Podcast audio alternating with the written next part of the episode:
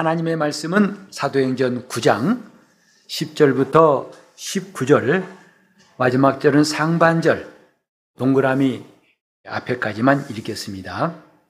그때에 담에색에 아나니아라는 제자가 있더니 주께서 환상 중에 불러 가라사대 아나니아야 하시거늘 대답하되 주여 내가 여기 있나이다 하니 주께서 가라사대 일어나 집가라 하는 거리로 가서 유다 집에서 다섯 사람 사울이라는 자를 찾으라. 저가 기도하는 중이다.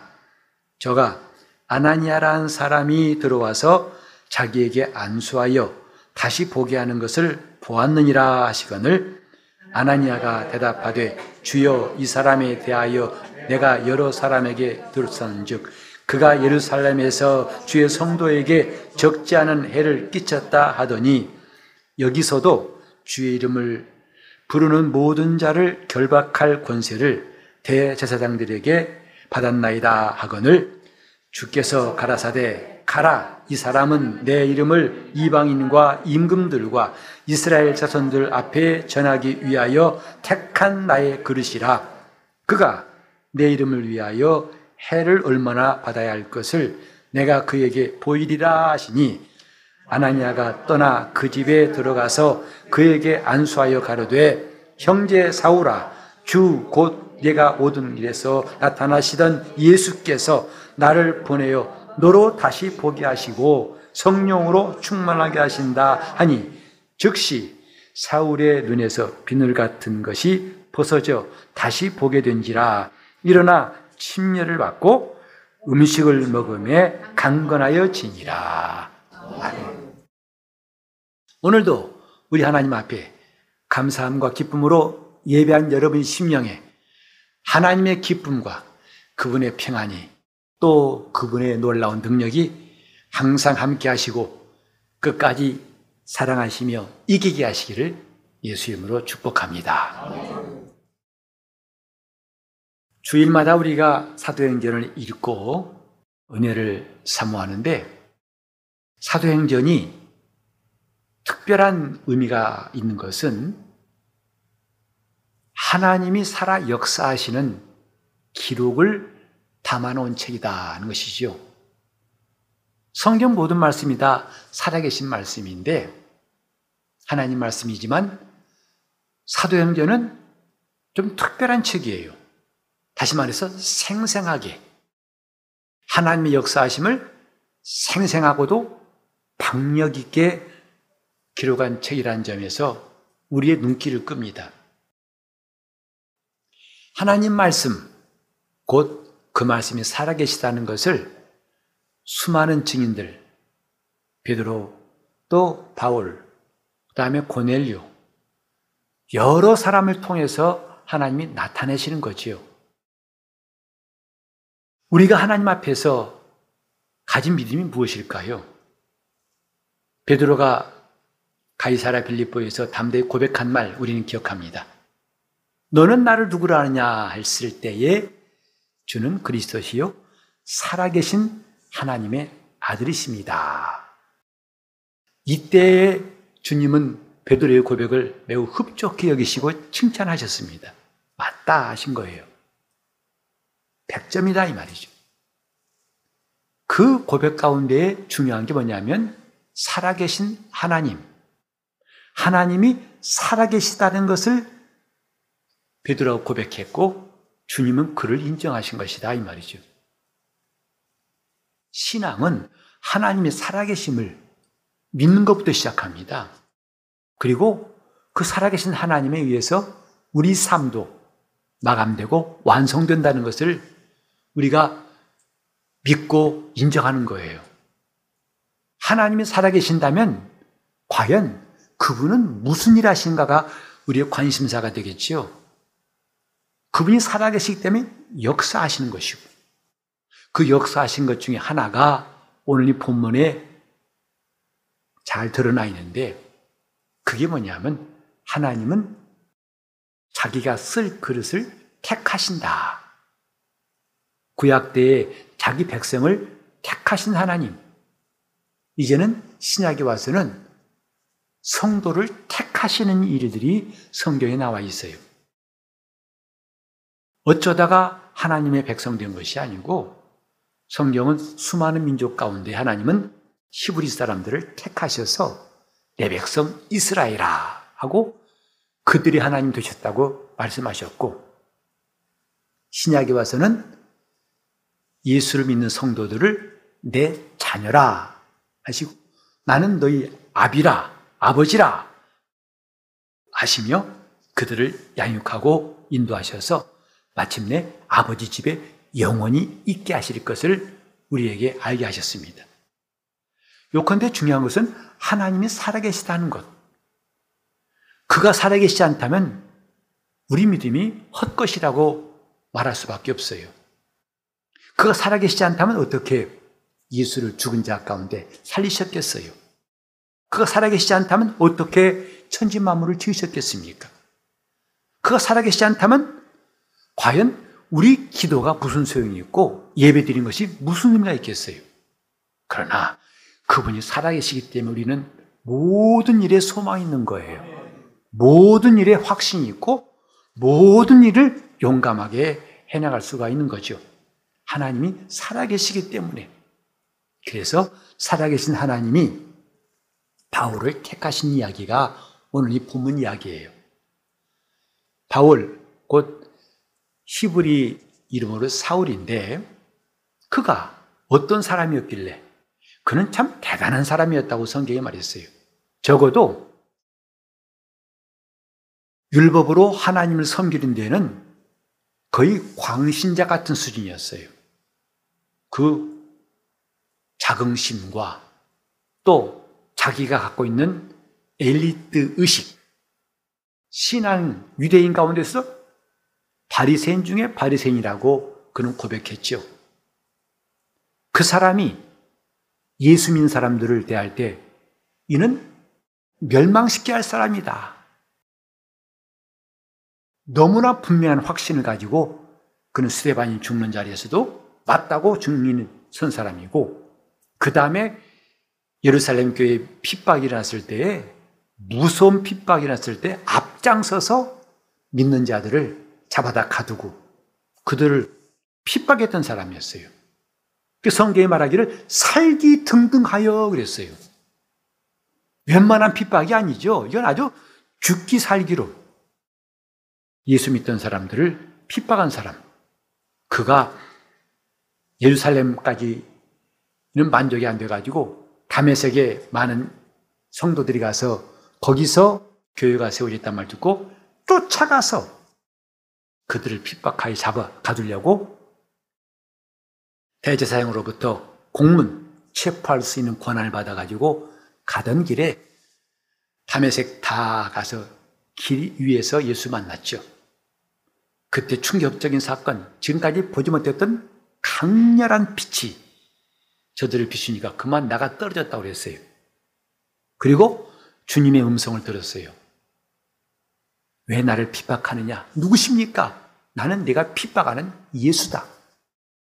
그 엄청난 충격 앞에서 그는 두 눈이 멀어버렸고 3일 동안을 식음을 전폐할 만큼 육신의 눈이 안 보이는 것 정도가 아니라 이 마음속에서 굉장한 태풍보다 강한 충격이 왔어요.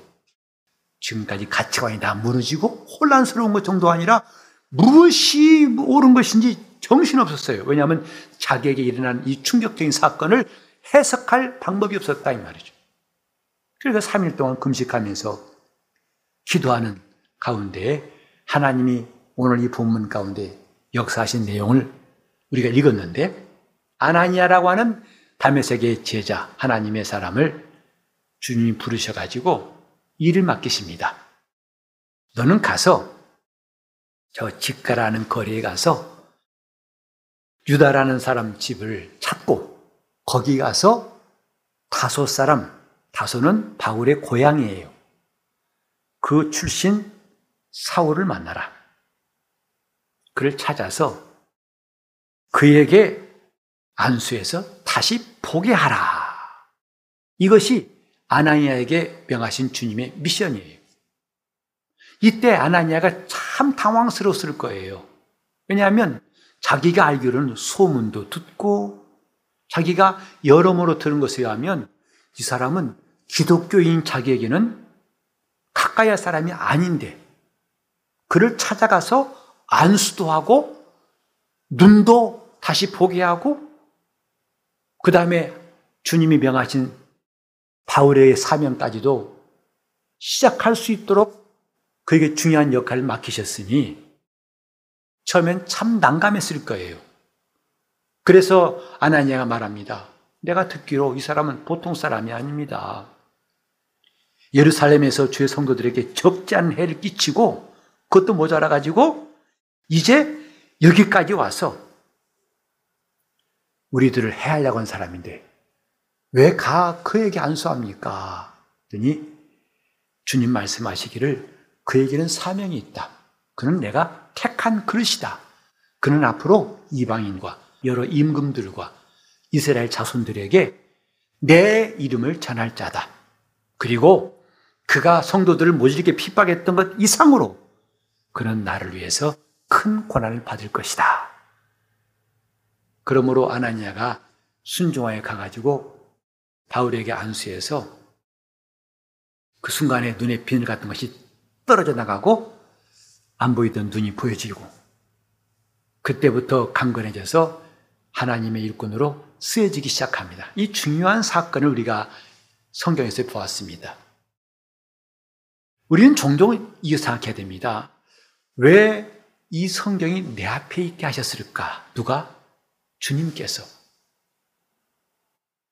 2021년 12월 19일 이 아침에 성경을 이렇게 앞에 두고 있는 사람이 많지는 않을 거예요. 우리나라 인구의 몇 분을 밖에 안 될 겁니다. 이것을 우연하게 볼 것인가?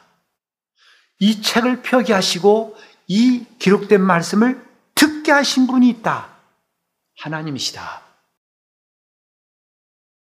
왜 이 말씀을 펴고 듣게 하실까? 이렇게 생각한 것은 우리 신앙에 굉장히 유익함이 있습니다. 이 본문은 한마디로 바울을 하나님이 택하셨다 이 말이죠. 하나님이 살아계셔서 역사하신 분으로 그가 하신 일은 오늘 우리에게 알게 하신 일은 바울을 택하셨다. 사람을 택하시는 것이 하나님의 일이다. 그리고 그분은 택하신 사람들을 통해서 자기 일을 하신다. 이게 성경 전체의 공통점이에요. 하나님께서 아브라함을 택하셔서 믿음의 사람의 길을 그에게 보이시고 그 이후로 믿는 사람들은 아브라함처럼 이렇게 순종할 것을 가르치시더니 수많은 사람을 시대에 따라서 택하시고 사용하시고 택하시고 사용하시고 택하시고 사용하신 일이 계속되어 왔습니다. 이 시대까지 21세기인 지금까지 자 우리 한번 조용히 따라해 봅시다. 하나님은 살아계시다. 오늘 우리 이런 말하기가 참 별로 많지 않은 것 같아요. 찬송할 때나 가끔 하고 평소에 우리가 이렇게 말로 하나님은 살아계십니다. 물론 전도할 때는 할 수 있겠지요. 그나마 요즘은 전도하기 힘든 때 아닙니까? 하나님은 살아계십니다. 우리가 지금 소리를 내어서 말하는 것, 그것의 수천 수만 배가 성경에 나와 있는 증거예요. 하나님은 살아계시다. 하나님은 살아계시다. 구름처럼 둘러싼 허다한 증인들이 하는 말이 뭐냐? 하나님은 살아계시다. 순교하는 그 현장에서도 그들은 하나님은 살아계시다 하고 증거하고 이 생을 마치고 하나님은 살아계시다. 그분이 하신 일이 뭐냐? 사람을 택하시는 것이다. 아, 2000년 전에 바울 아니요. 지금도 하나님이 택하신다 이 말. 오늘 여러분들은 평소에 신앙생활 하면서 하나님이 날 택하셨다 하는 그걸 의식하면서 신앙생활 하시는 그 빈도가 얼마큼 되나요? 몇 퍼센트쯤 된다고 생각하십니까? 스스로 하면 답할 수 있을 거예요. 여러분이 하루를 살면서 하나님 나를 택하셨다. 나를 택하셨다. 사실 목사인 저도 이런 의식들을 항상 갖지 못하고 별로 갖지 못하고 사는 것이 참 부끄러운 일이에요. 이런 말씀을 전하면서 부끄럽습니다. 이렇게 성경에 웅장한 증거가 하나님은 살아계셔서 자기의 사용하실 그릇을 택하신다 했는데 우리가 얼마나 이 성경을 봉창하고 반복해 따라 사는가. 마치 TV에서 많은 소리 나지만 나는 듣고만 있는 것처럼 하나님은 말씀하시지만 나는 반응하지 않고 듣고만 있는 것처럼 그런 일이 없을까? 하나님은 살아계셔서 오늘도 자기가 사용할 그릇을 택하신다. 2000년 전에 바울뿐만 아니라 지금 이 시간도 똑같다는 것. 그걸 알게 하시려고 우리 앞에 이 성경을 두셨고 우리가 하나님 말씀을 듣게 하신 것입니다. 근데 우리는 이렇게 들을 때 그래도 아니잖아. 뭐가? 하, 바울을 택하신 거 봐봐. 환상 가운데 말씀하시고 그렇게 햇빛보다 밝은 빛이 비추니까 깜짝 놀란 말에서 떨어지고 눈에 비늘 같은 것이 벗어져서 안 보이던 눈이 보이고 우린 이런 체험이 없잖아. 그러니까 택했다고 한 것은 바울 같은 특별한 사람이고 나는 아니잖아. 라고 여러분 속에 그런 음성 안 들리십니까? 그래서 우리는 일정 거리 성경과 간격을 두고 있어요. 성경은 성경이고 나는 나고 이 간격을 좁혀나가는 것이 우리가 해야 할 일이라 생각합니다. 왜 우리는 하나님 말씀, 성경은 하나님 말씀이라면서 성경과 일정 거리를 둘까요? 가까이 하기 너무 먼 당신이라고 거리를 두겠습니까? 오늘 우리는 그것이 아니라는 걸 좀 함께 깨달았으면 좋겠다고 생각하는데 하나님이 바울을 택하셨어요. 그래 우리도 감히 나도 하나님이 택하신 사람이라고 말하기엔 조금 미안한 것 같고 쑥스럽고 아닌 것 같은 생각. 이제는 마감지야겠다. 그럼 왜 우린 이렇게 여기는가? 대부분 보면 뭐냐면 바울 같은 체험이 없기 때문이라고 생각해요. 역한데 우리도 환상 가운데 하나님 말씀하시고 아무개야 내가 너를 나의 택한 그릇으로 세웠다. 내가 너를 이렇게 쓸 것이다 한다면 아마 많은 사람들이 아멘 하나님 날 택했다고 담대히 말할 거예요.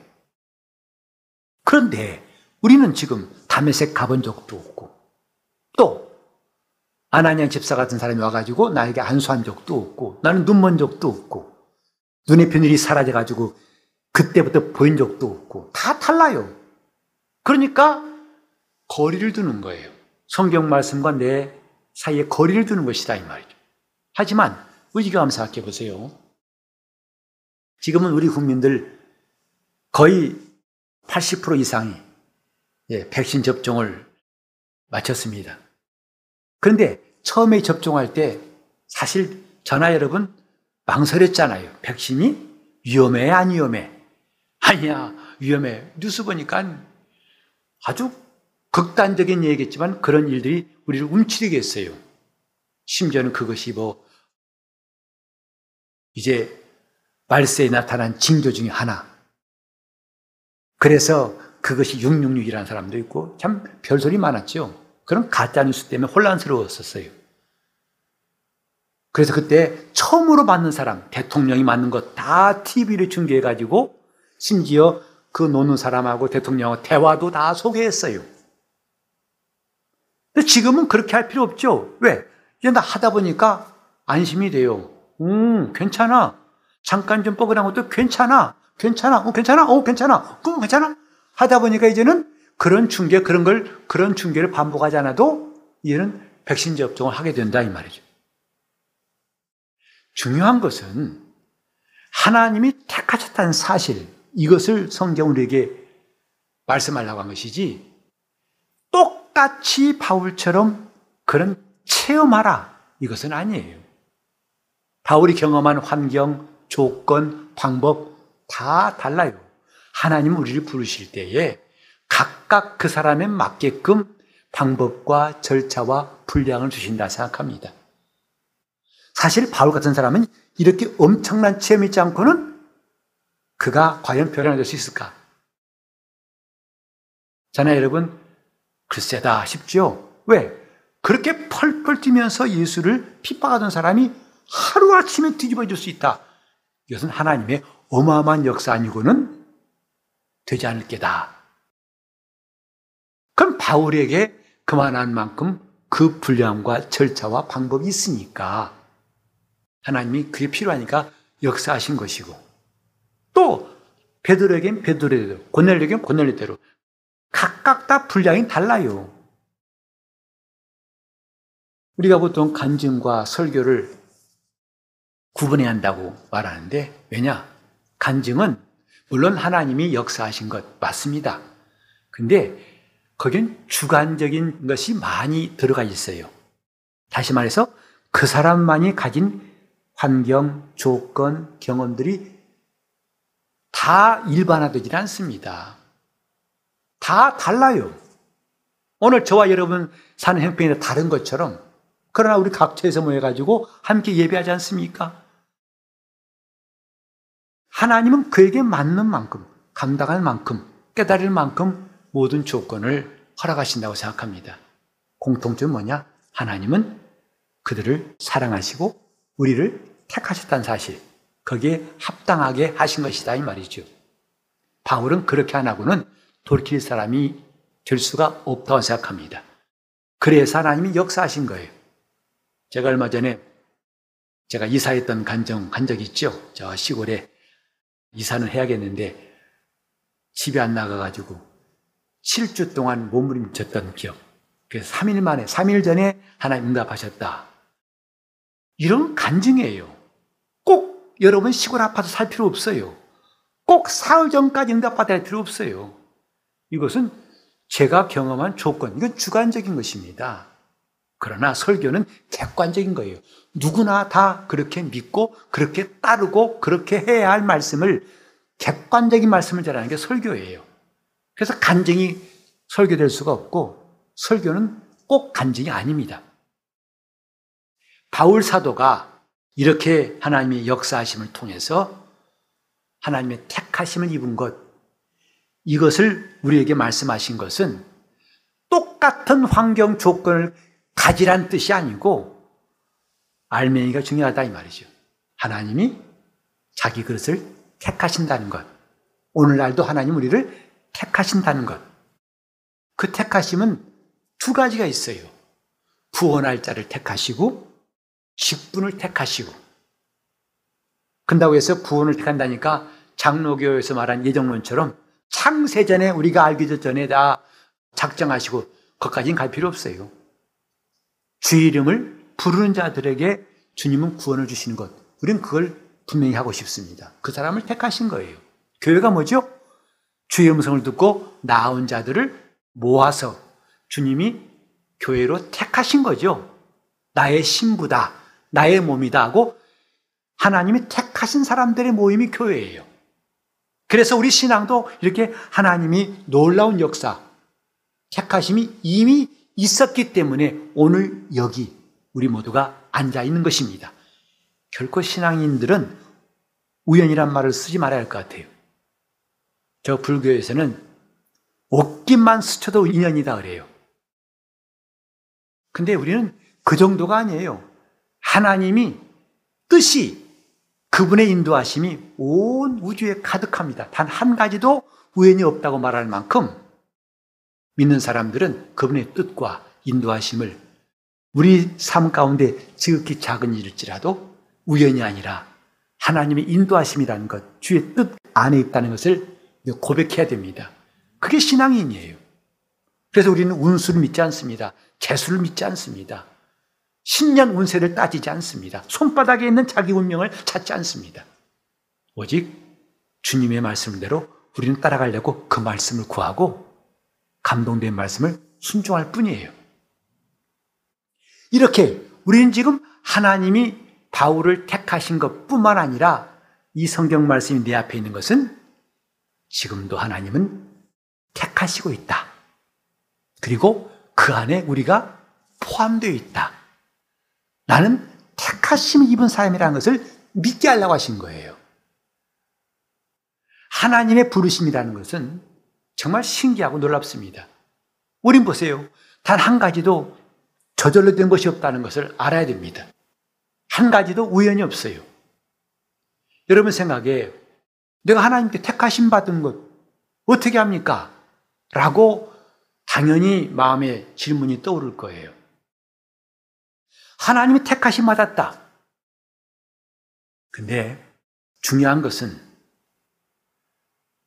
바울 한 사람만 성경에 택했다 하지 않았어요.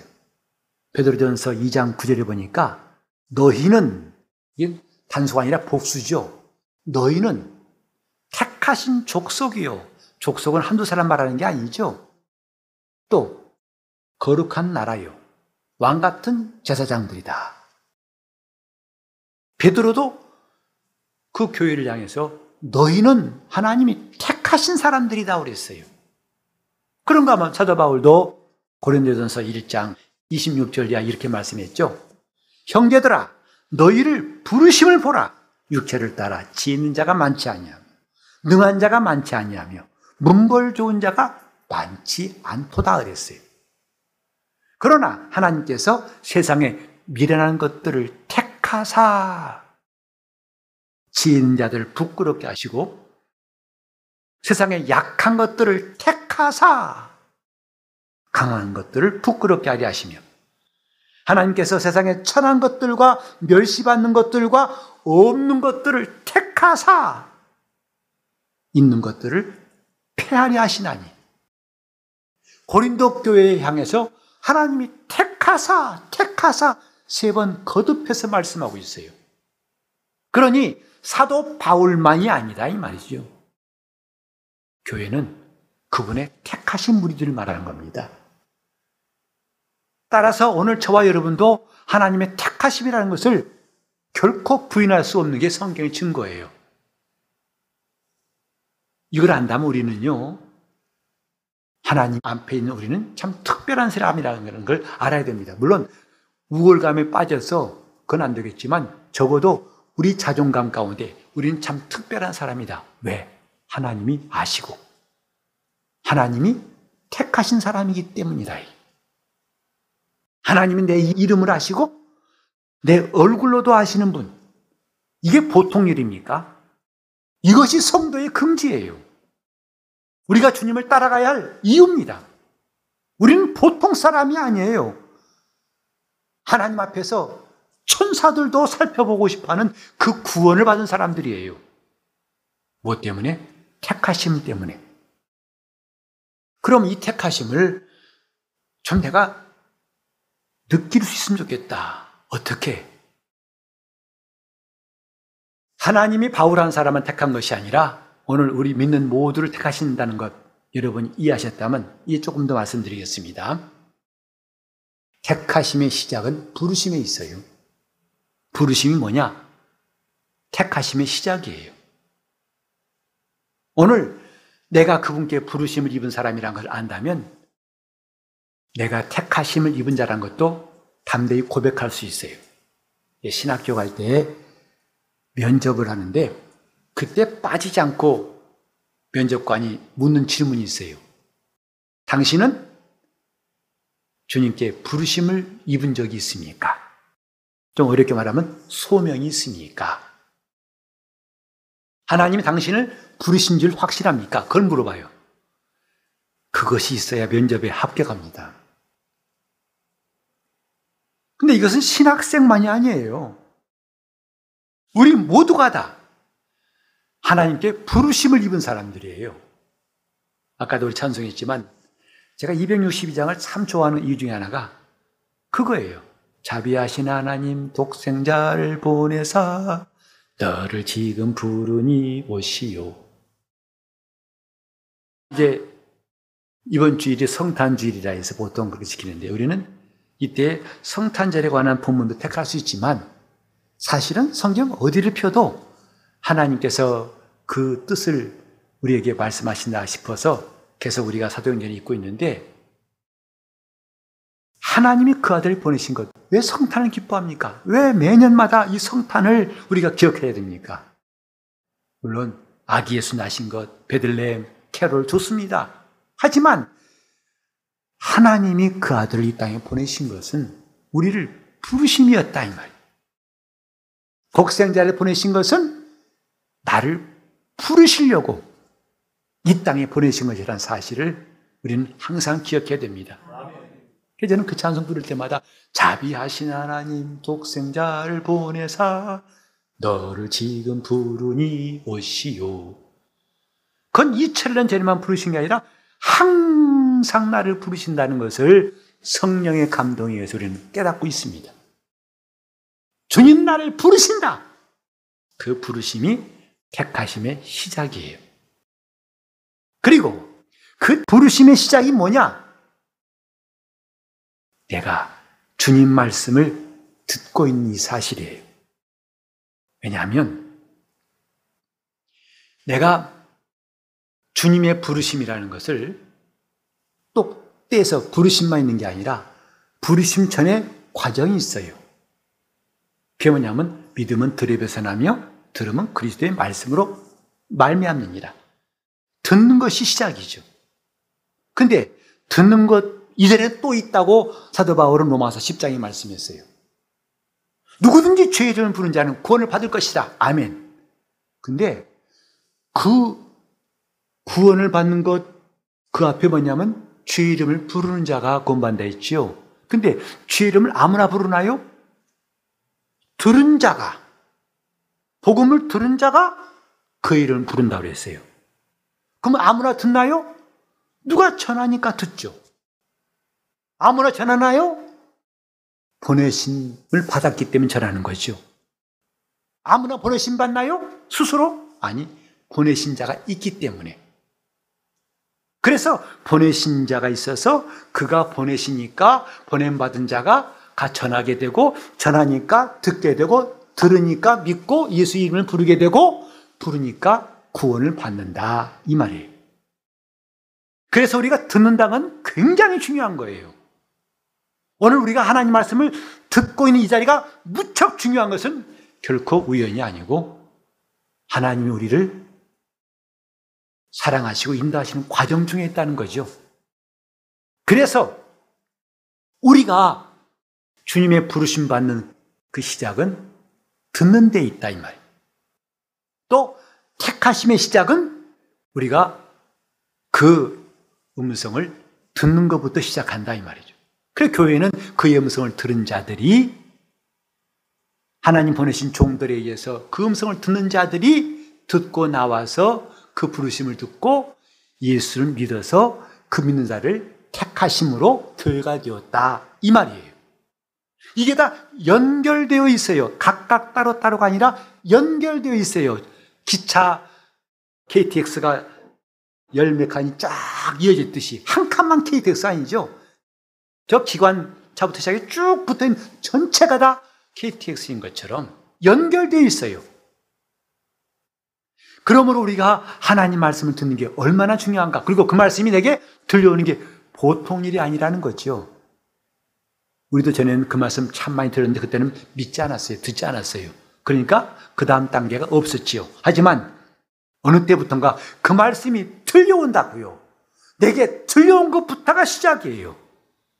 그리고 들으니까 그분의 부르심을 알게 되었고 그 부르심 자체가 택하심의 시작이라는 것.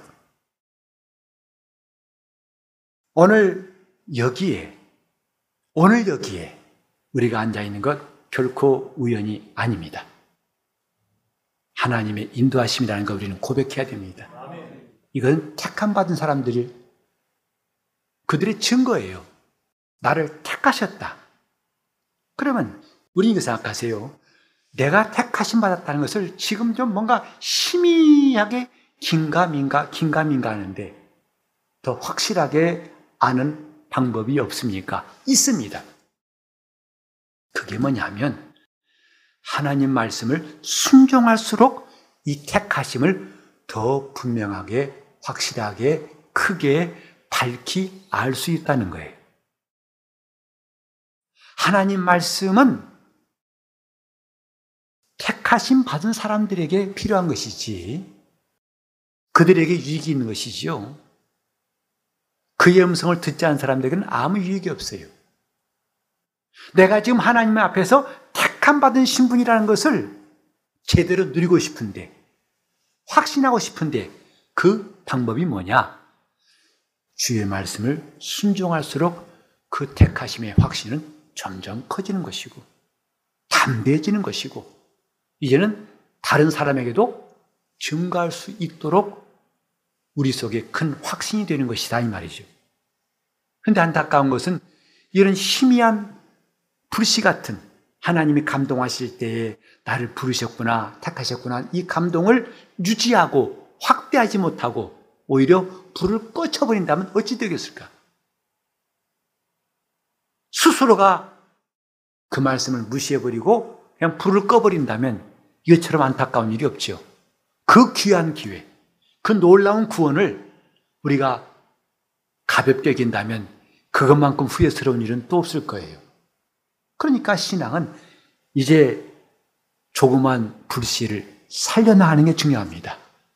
오늘 이렇게 코로나 대유행 어려운 시절에 여러분이 미끄러운 눈길을 다 극복하고 차가운 날씨를 뒤로하고 주님 앞에 나온 것 참 감사한 일이고 감사해요. 근데 이것이 정말 내가 하나님 말씀을 순종하는 한 단계였었고 과정이었음을 인정한다면 우리는 더 큰 믿음을 가질 수 있어요. 왜? 나로 이렇게 순종케 하신 이가 하나님이시다. 나를 부르시고 택하신 이가 이렇게 이끄신다는 것을 인정하면 인정할수록 순종할수록 점점 더 하나님이 택하신 자의 영광과 신분을 누릴 수 있기 때문이죠. 이제 우리는 구원의 기쁨을 누릴 수 있기를 바랍니다. 이 코로나 암울한 시대에 다들 기운이 없고 낙심한 시대에 그 무엇으로 우리가 치료받고 새 먹겠습니까?